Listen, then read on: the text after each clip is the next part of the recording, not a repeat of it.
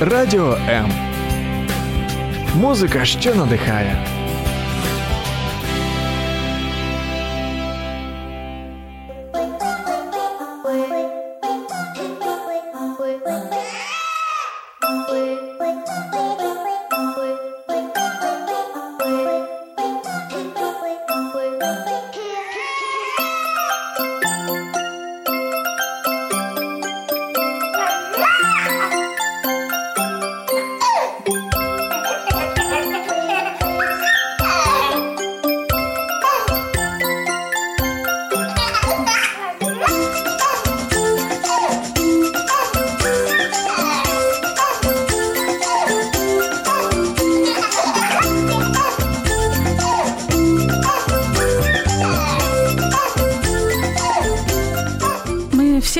Знаем, что любое заболевание легче предупредить и дешевле, кстати, чем лечить. Тем не менее, к врачам обращаемся только тогда, когда уже припечат или уже испробовали все собственные варианты и рекомендации подруг, знакомых, бабушек, дедушек. Э, Если вы относитесь к женщинам, которые все никак не могут дойти до своего главного врача, врача-гинеколога, то сегодня эфир программы «Мамские страсти» именно для вас. Собственно говоря, как и для меня. Меня зовут Любовь Гасанова, и сегодня я намерена преодолевать свою ложную скромность и задавать откровенные вопросы нашей гости – которую я с огромнейшим удовольствием представлю. Сегодня у нас в студии Виктория Бугро, акушер-гинеколог, гинеколог-эндокринолог, врач УЗИ в собственной клинике Джинлайн доктор Бугро. Правильно? Правильно. А еще Виктория мама двоих детей, обладательница двух кот- троих. Это кто третий? Я чего-то не знаю. Котов у меня трое. А, троих. Ага. Обладательница троих котов и э, непревзойденного, на мой взгляд и на мой вкус, чувства юмора. А еще любимый друг Радио М. Вика, привет. Привет. Спасибо, что сегодня с нами в студии. И вот почему-то именно с тобой мне комфортно говорить на откровенные темы. Дорогие радиослушатели, я хочу пригласить и вас отбросить все ложные всю ложную скромность, стыд какой-то, может быть, дискомфорт, и звонить нам в студию по номеру 0800 30 14 13, либо же писать в комментариях ваши вопросы, все то, что вас волнует, беспокоит. Если вы давно, так же, как и я, все никак не дойдете, тянете, не можете никак дойти к врачу, но есть вопросы, пожалуйста, сегодня есть шанс получить ответы.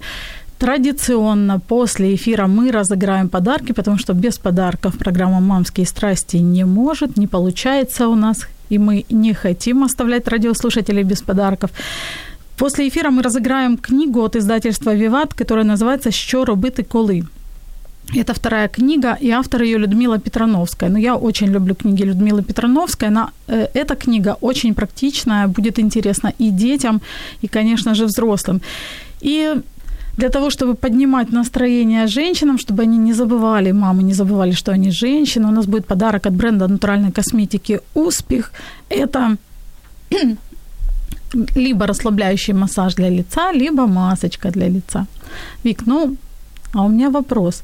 По непонятной мне причине, может быть, кстати, ты у тебя есть свое объяснение, как у специалиста. Многие женщины, выходя из роддома, забывают дорогу к врачу-гинекологу. В лучшем случае кто-то идет через месяц, так на всякий случай посмотреть, там все ли нормально, а дальше пиши пропало, пока не, пока не заболит.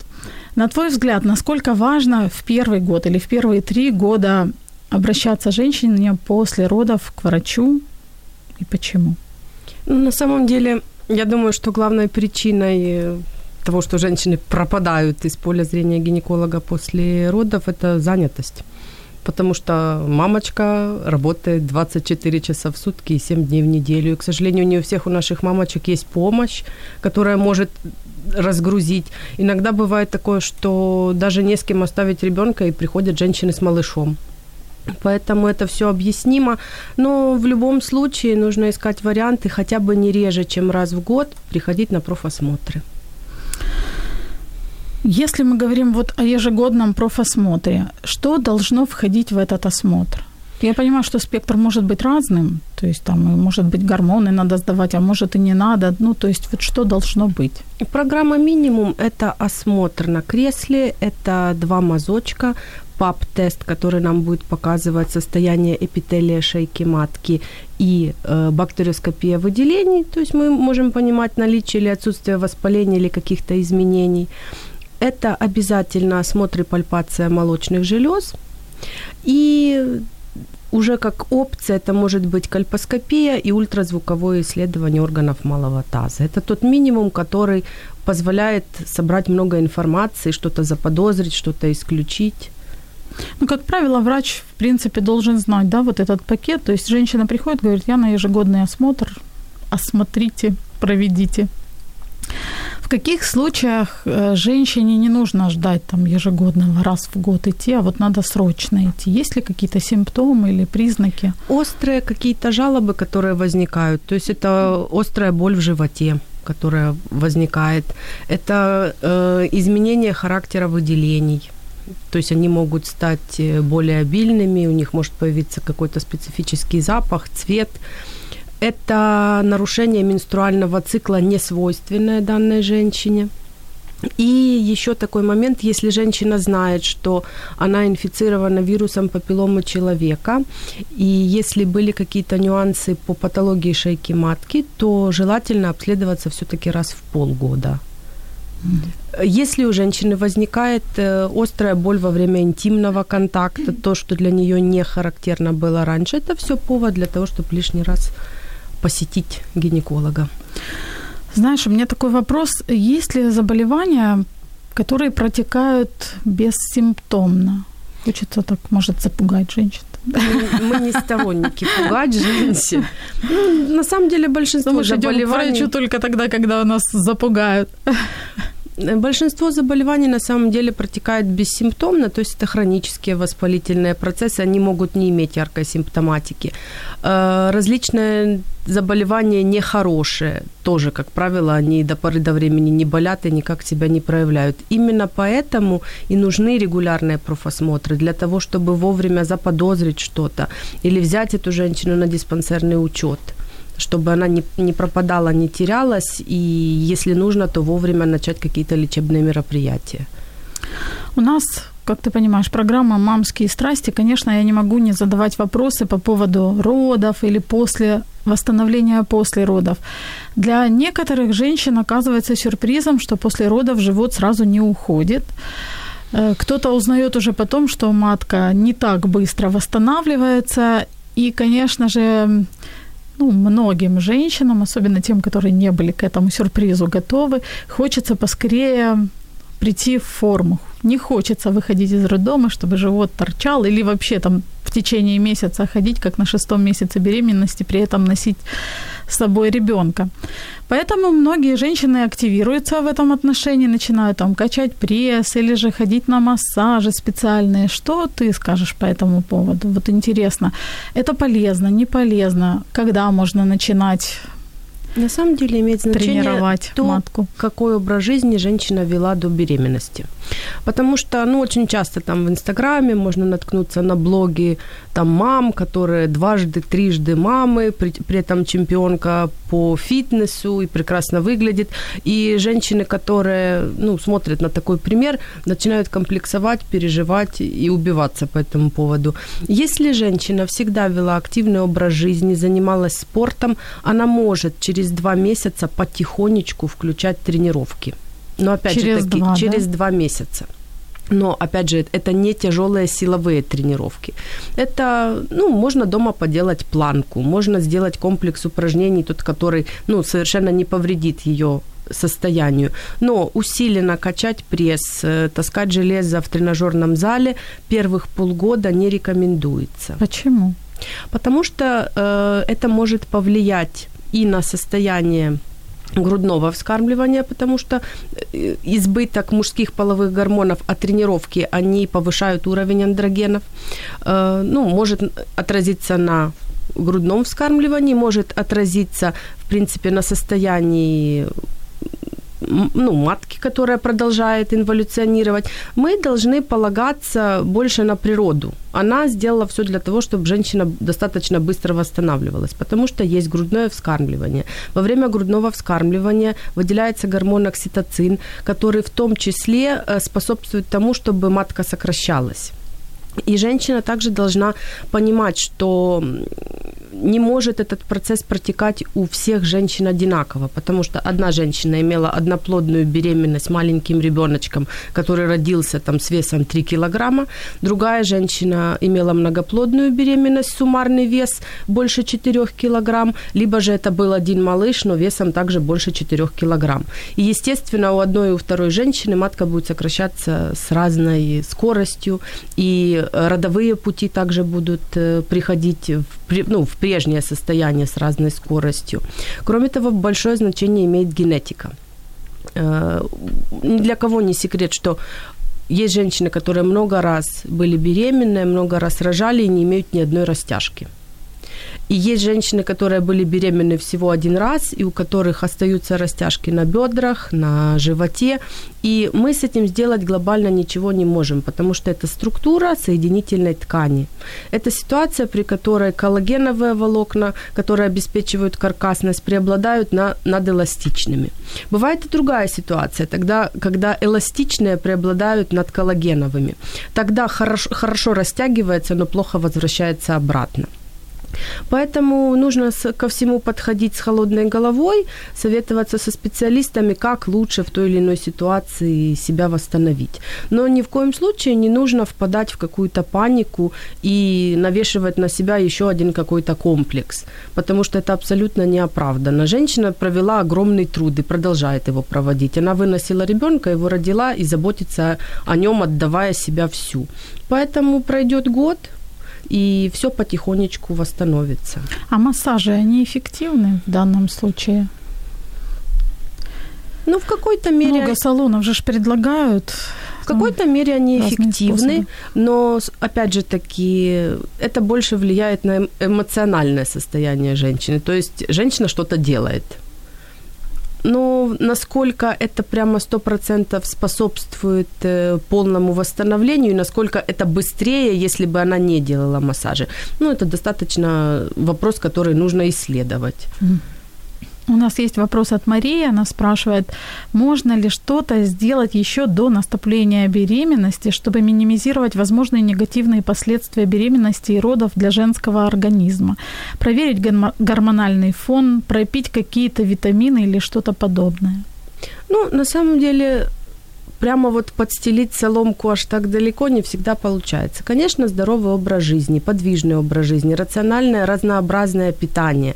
Э, я не сторонник строгих диет с ограничениями или полным исключением каких-то продуктов. Организм должен по полной программе получать нутриенты. Физическая активность, опять же таки, умеренная физическая активность должна быть всегда. Или это ходьба, или это велосипед, или это танцы, или это плавание, или же это полноценное занятие в э, спортзале, в тренажерном зале. Э, не бывает такого, чтобы до беременности, ну, не сильно следить за своим здоровьем, а потом после беременности, чтобы все было идеально. Ну, к сожалению, волшебной ну, есть, таблетки да. никто не придумал из разряда фантастики. Есть еще вопрос от Светланы. Добрый день. Вопрос такой. Как часто рекомендовано делать УЗИ органов малого таза после родов в профилактических целях, то есть без явных показаний? Проводится ультразвуковое исследование в период первых двух месяцев для того, чтобы исключить э, наличие так называемых плацентарных полипов, потому что иногда бывает такое, что в полости остается элемент плацентарной ткани, он там прекрасно себя чувствует, но его там быть не должно. И после этого, в принципе, все.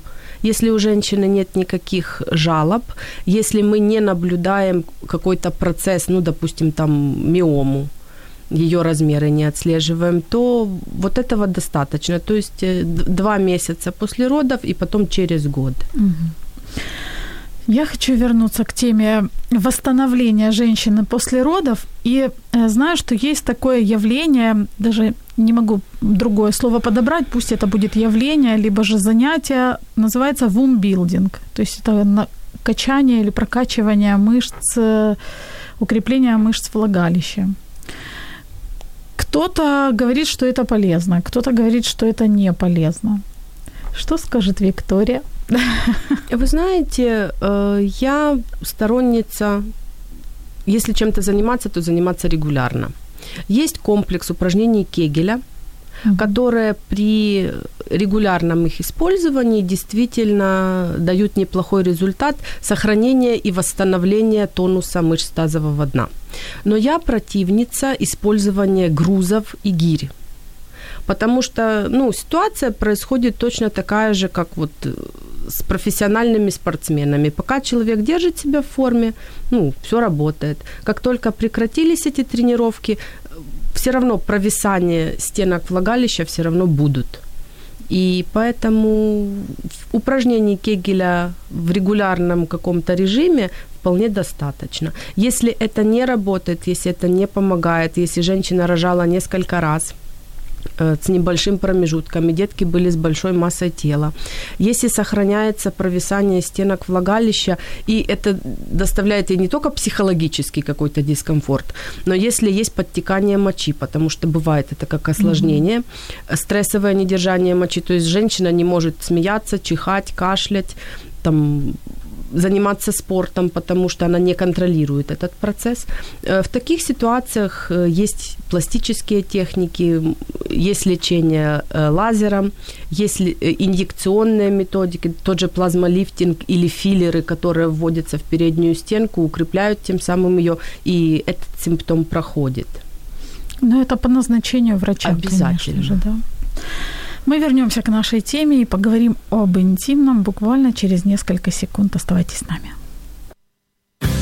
Поодинці щасливим не станеш. Ми поруч. Радіо М.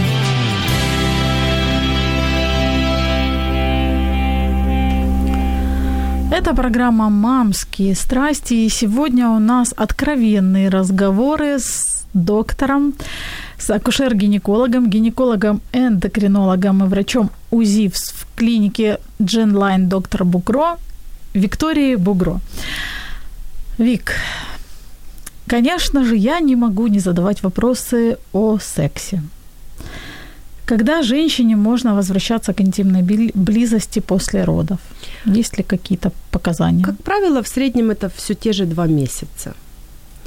Э, через два месяца пара может возвращаться к интимной жизни, но необходимо, чтобы мужчина себя вел очень осторожно, потому что очень часто после естественных родов не всегда они, к сожалению, протекают без разрывов, либо там вынужденная эпизиотомия, эпизиорафии, то есть разрезы потом шов. Э, иногда бывает такая ситуация, когда вот доктор, улыбаясь, потом говорит, я тобі зробив ще краще, ніж було. Чоловік буде довольний. В результаті сужається вход во влагалище и объективно болезненное ощущение. Mm-hmm. Поэтому обязательно первые контакты должны быть с большим количеством любриканта, должны быть очень осторожные и по максимуму прислушиваться к ощущениям женщины, потому что действительно иногда вот э, диспарония сохраняется именно по причине сужения либо асимметрии входа во влагалище. Вот. Э, во всех остальных случаях, если не было никаких разрывов, то привычный режим интимной жизни, но все-таки любриканты это не будет лишним.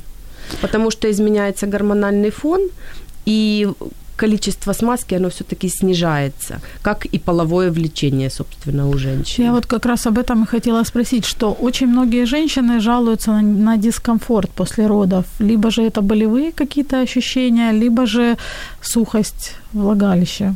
Почему это возникает и Гормональный фон на фоне лактации.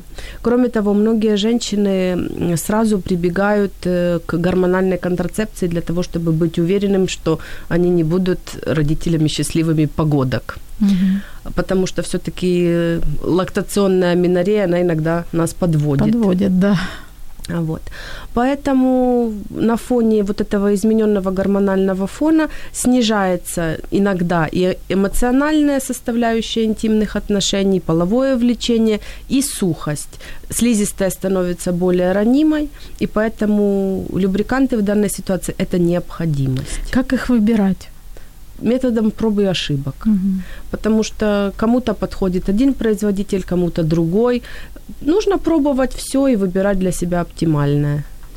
С болью во время секса нужно обращаться к врачу, нужно. либо же просто ждать? пока пройдет? Нужно обращаться к врачу и нужно выяснять причину. Если эта причина механическая, то есть ну, суженный вход, тут мы глобально сделать мало чего можем. То есть это могут быть какие-то местные средства, содержащие ферменты для того, чтобы размягчить рубцы, все-таки сделать более эластичными. Ну и все-таки регулярная половая жизнь с использованием любрикантом, она работает. Угу. Чем, чем длиннее промежуток воздержания, тем хуже ощущение потом.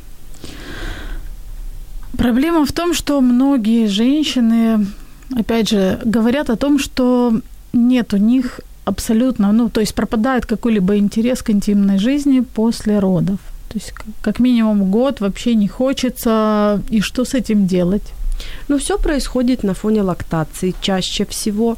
Это первая причина. А вторая причина – это все-таки загруженная женщина и усталость. То есть в таких ситуациях чаще всего я бы рекомендовала выделять дни, на которые привлекать помощников, помощниц и все-таки уделять внимание себе, своему отдыху, своему супругу и интимной жизни. Потому что, ну, женщину в этой ситуации можно понять, и мужчину можно понять, но на женщине все-таки очень большая нагрузка – Вик, а вот там всякие там травочки, муравочки попить для того, чтобы там... Не все травочки, муравочки безопасны на фоне грудного вскармливания. Поэтому без врача я бы не рекомендовала ничего пить. А вот ты сказала о том, что некоторые женщины принимают гормональные таблетки, ну, для того, чтобы не стать счастливыми обладателями погодок. Это нормально? Нормально. На лактацию это Нет. не отражается? Есть группа да? препаратов, которые содержат только гистогены, которые никак не влияют на лактацию, которые надежно, в принципе, защищают от незапланированной беременности. Спасибо большое. Хочу спросить про ПМС. Статистика, которую я нашла про менструацию и ПМС, э, в интернете нашла статистику, что 59% женщин испытывают сильные боли во время менструации. 20% опрошенных сообщают, что боль мешает им работать и вообще выходить из дома. Честно тебе скажу, что до определенного времени я была уверена, что боль – это нормальное явление во время менструации. Потом как-то так встретила одного специалиста, который сказал, что это ненормально и что с этим нужно что-то делать. Интересно мне знать твое мнение. Это нормально или это ненормально? Ну, и нужно ли что-то с этим делать и возможно ли? Любая боль – это для организма всегда сигнал, что что-то идет не так. Причины боли во время менструации могут быть самые разные. Первая причина – это склонность у данной конкретной женщины к выбросу медиаторов воспаления простагландинов, цитокинов, которые, раздражая рецепторы, соответствующие, вызывают болевой синдром. Эта ситуация решается приемом нестероидных противовоспалительных препаратов накануне. Mm-hmm. То есть до, не допуская начала, потому что действительно ситуации бывают такие, что у женщины работоспособности в те дни, когда первые дни месячных нет вообще, то есть она пластом лежит дома. Если она принимает препараты до этого, такого не происходит. Следующая причина э, нарушение положения соотношения э, шейки и тела матки, ну загибы различные, которые вызывают э, чисто механическое препятствие, то есть для того, чтобы отторгнутый во время менструации эндометрий банально вытолкнуть из полости через там деформированную шейку, да, э, необходимо матке приложить большие усилия. То есть это сильная спастическая боль. Происходит в такой ситуации, что мы можем сделать? Это могут быть гинекологические массажи, это могут быть просто укрепление мышц тазового дна, спортивные различные э, комплексы, которые все-таки немножечко помогают облегчить эту ситуацию. Следующая причина боли во время менструации – это эндометриоз. Эндометриоз – это состояние, при котором ткань эндометрия приживается не только там, где и положено в полости, но она может быть между волокнами мышечными, она может быть на трубах, на яичниках, на брюшине, на кишечнике, где угодно. Но эта ткань также реагирует на гормоны, как и эндометрий в полости. То есть первая фаза нарастает, вторая фаза трансформируется. Если не происходит беременность, отторгается. В том месте, где она отторгается, формируется маленький очажок воспаления. В такой ситуации для лечения эндометриоза показано либо э, назначение специфических групп э, гормональных контрацептивов, если эта женщина не планирует беременность в ближайшее время, или же если это э, ну, ситуация с эндометриозом, которая препятствует наступлению беременности, то есть Э, не беременеет женщина при условии регулярной половой жизни и нормальных результатов спермограммы у мужа и исключении других причин на протяжении года и больше, тогда показано оперативное лечение с удалением тех э, эндометриоидных э, гетеротопий очагов, к которым можно дотянуться. Но эндометриоз это явление, насколько я понимаю, частое, да, оно достаточно распространенное, но оно очень часто протекает бессимптомно и ни на что не влияет. То есть из, из даже не жалоб, а просто признаков можно отметить там коричневую мазню перед месячными или после месячных, и все. И такая, э, такая женщина беременеет, рожает там по нескольку раз, и больше ее ничего не беспокоит. Ну, там шарообразная матка на УЗИ, ну и что? Ни на что не влияет. А есть ситуации, когда действительно он портит жизнь. А правда ли, что после родов э, вот это заболевание, ну, риск получить эндометриоз, он минимизируется? Ну, глобально нет? нет, потому что э, теорий возникновения эндометриоза много. Одна из теорий – это просто миграционная теория, то есть ретроградные менструации. Э, есть теория, что, ну, не теория, это подтверждено практикой, что менструальная кровь, она выходит не только через шейку, но она и забрасывается через трубы в брюшную полость. И в зависимости от того, прижилось, не прижилось, в каком месте прижилось. И есть теория эмбриональная. Это то, что с вот этими зачатками женщина уже рождается. И, соответственно, чем больше менструальных циклов она пережила, тем больше вот этих, эти участочки развиваются. У нас очень интересный вопрос от Марины. Марина спрашивает, может ли у беременных быть, могут ли у беременных быть критические дни? Есть До 12 недель у многих женщин бывают кровянистые выделения. Это не есть угроза прерывания беременности. Это реагирует эндометрий в тех зонах, где не прикреп... ну, не в тех зонах, где прикрепилось плодное яйцо и дальше хорион формируется, а в других зонах. Такое бывает, это не есть патологией. Более того, иногда на почве того, что есть э, вроде бы регулярное, но там скудное выделение, женщина даже не в курсе, что она беременна. ПМС. Это период, в который женщина превращается, ну не все, конечно, но очень многие превращаются в раздраженного такого дракончика. Кто-то впадает в тоску в глубокую, страдает, испытывает ощущение вот депрессии. С этим что-то можно делать? С этим можно и нужно что-то делать. Во-первых, на вторую фазу цикла желательно обогатить свой рацион полиненасыщенными жирными кислотами. То есть э, добавлять авокадо, растительное масло разнообразное, то есть не только подсолнечник, но и там расторопша, тыква, все-все-все, что найдете в супермаркетах в этот период, надо добавлять в еду. Дальше рыба морская, океаническая. Э, избегать ближе ну, каждая женщина знает свой режим, когда у нее эти жалобы возникают, избегать э, острой пищи, копченой пищи. Э, и это все понемножечку снижает. Естественно, если э, у женщины очень такие проявления эмоциональные, серьезные, потому что кто-то впадает в жесткую депрессию. Кто-то становится раздражительным настолько, что теряет трудоспособность. Да. В таких угрожает жизни. Ну, это, это редко бывает, но тем не менее. В таких ситуациях э, неплохо бы проконсультироваться с врачом-неврологом для, для назначения на этот период определенных препаратов. Спасибо. У меня есть вопросы по поводу страшилок. Наверное, наверное, каждая женщина боится всевозможных образований. Это то, что мы не можем увидеть, не можем пощупать сами. И особенно, конечно же, мы боимся онкологических образований.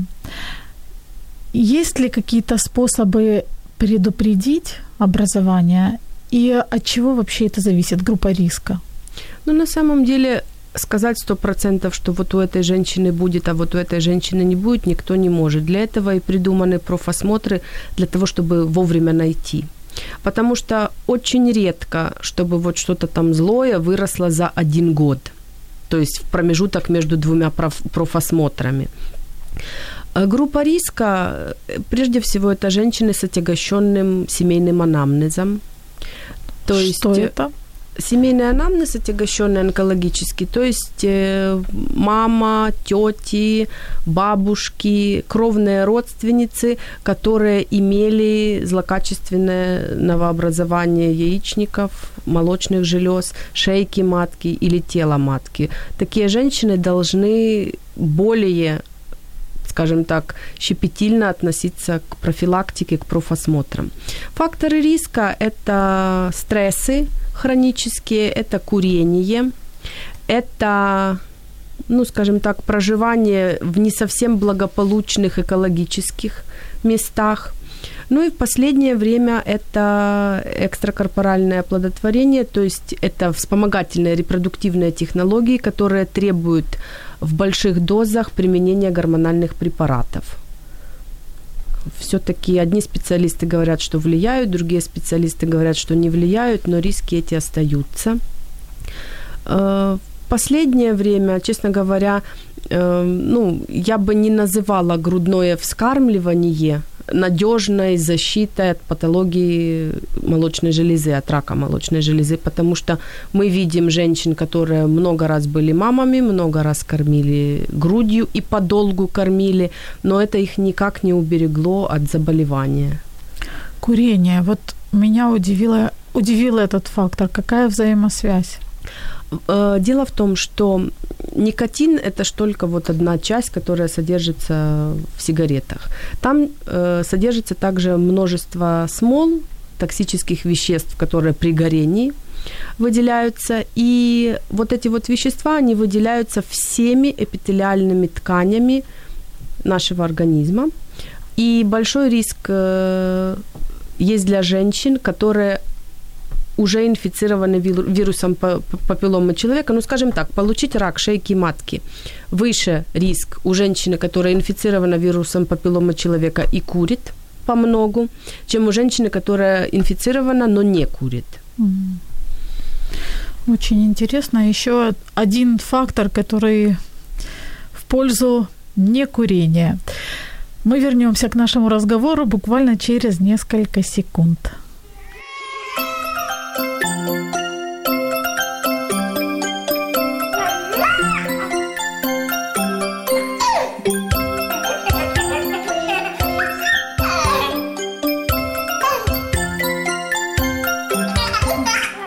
Мамські пристрасті. Як не збожеволіти від щастя, яке зветься діти.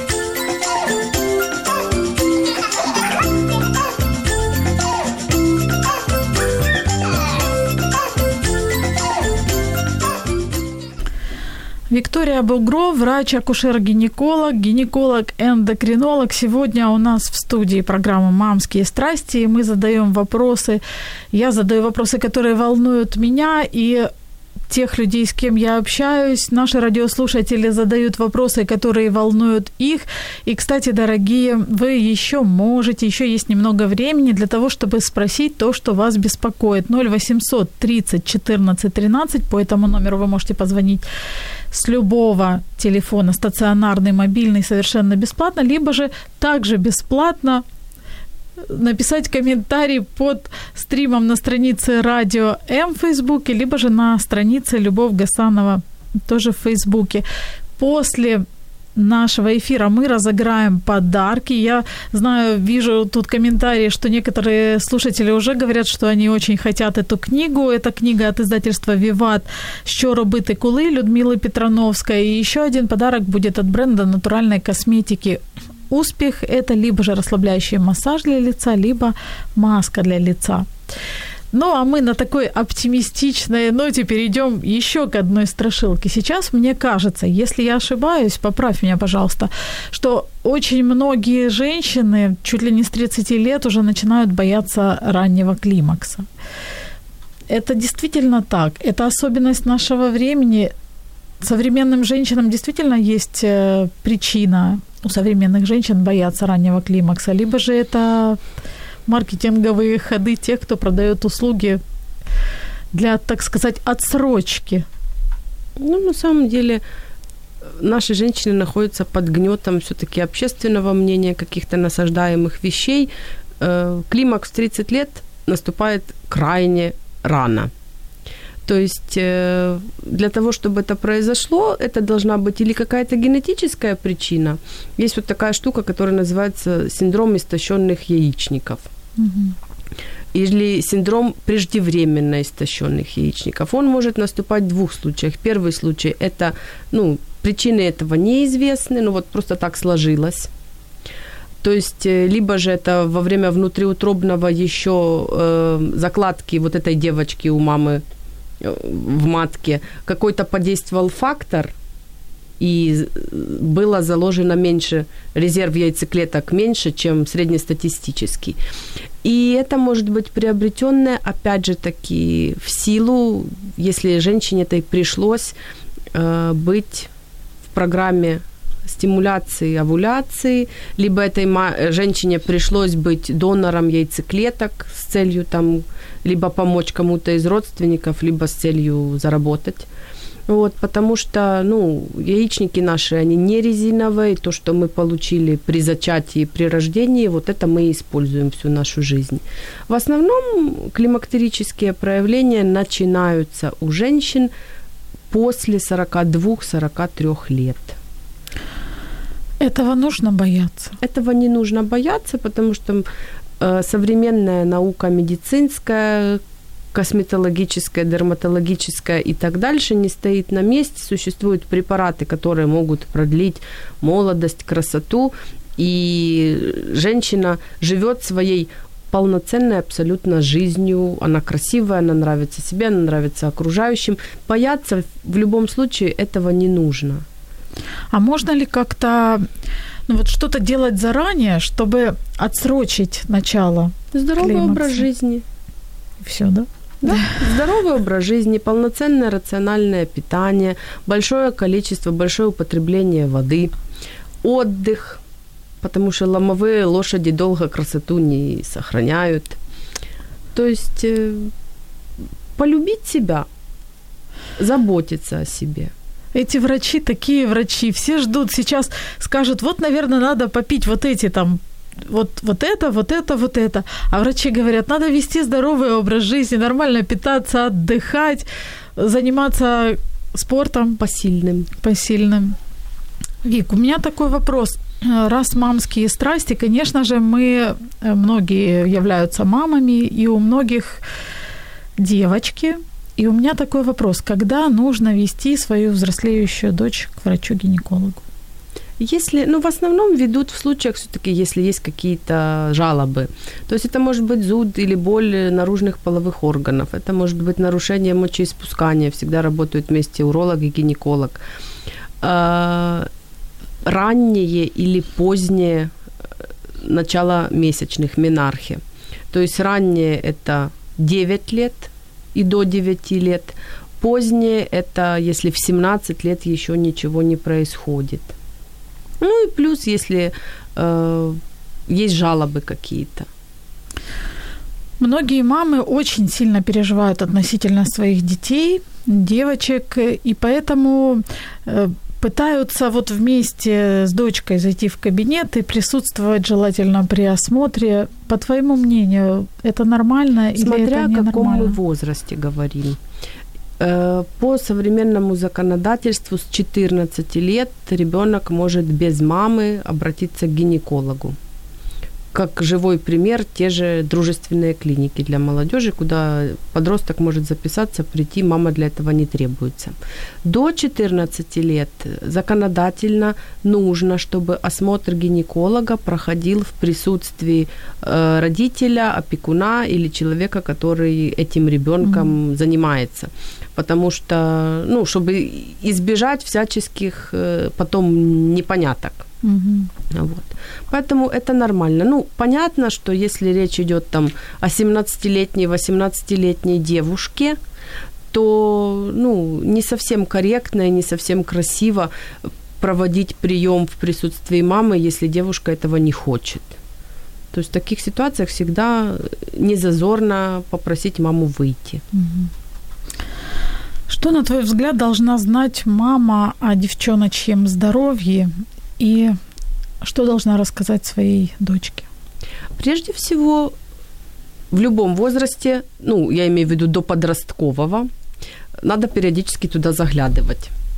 То есть в том возрасте, когда мама сама моет, понятно, что она следит, там наличие или отсутствие покраснений, каких-то нюансов, расчесов, то же самое, на это надо обращать внимание.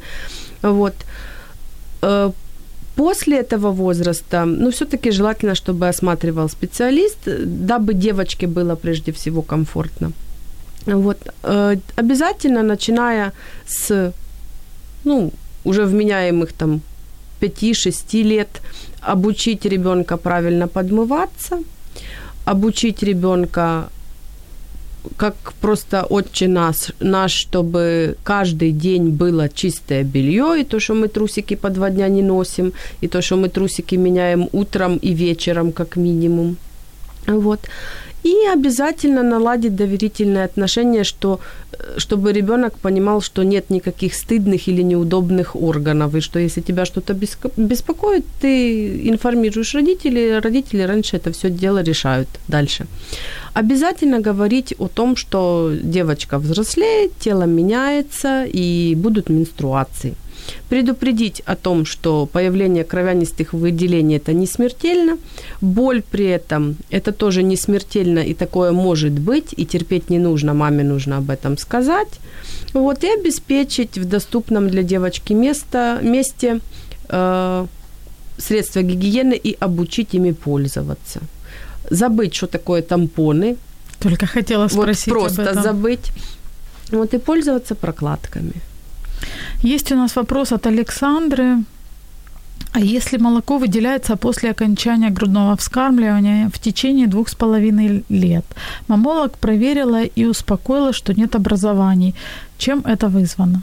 Это вызвано стойким повышением уровня пролактина.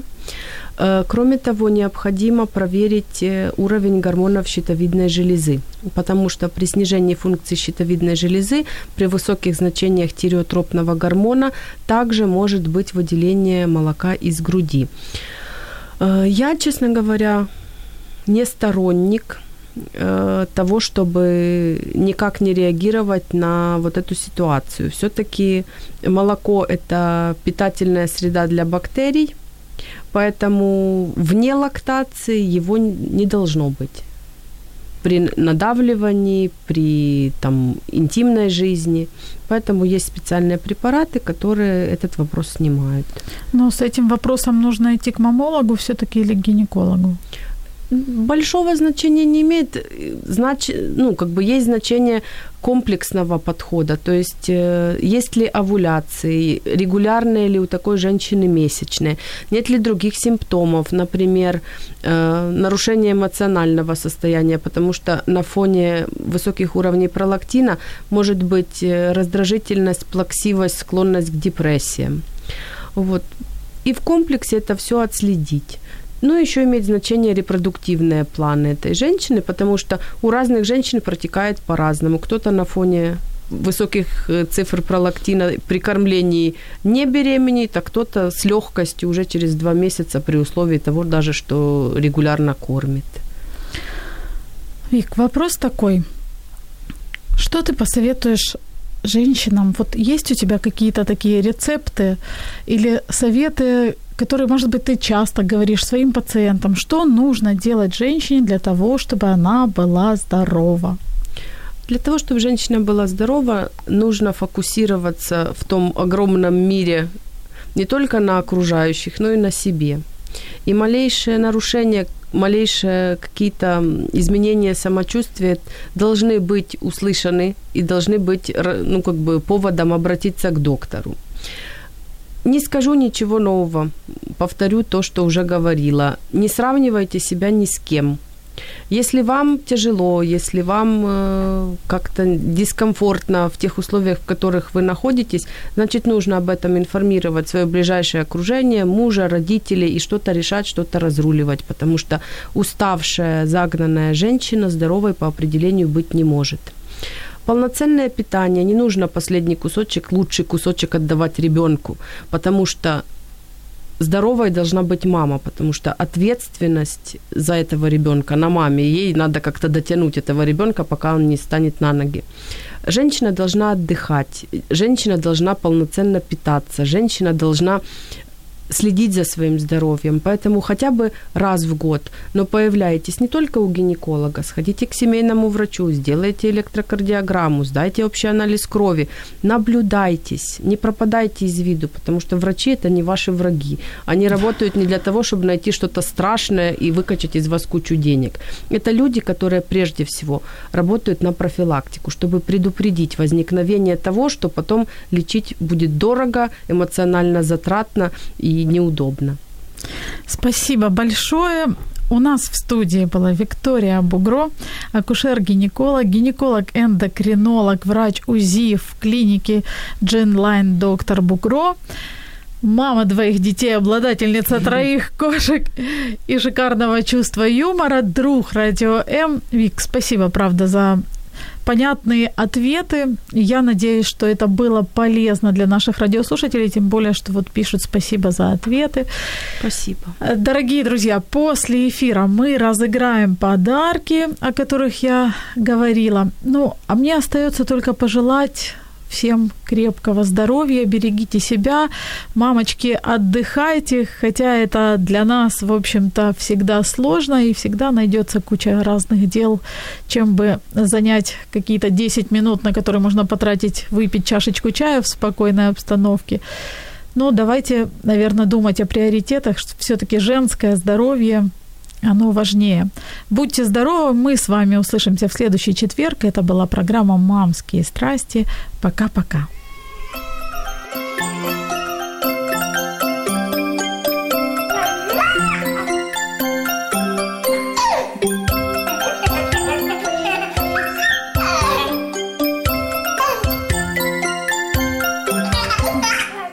Мамські пристрасті. Як не збожеволіти від щастя, яке зветься діти.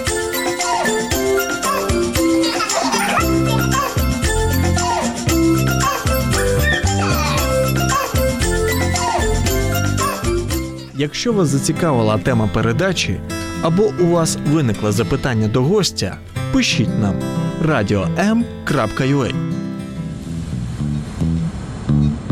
Радіо М про життя серйозно та з гумором.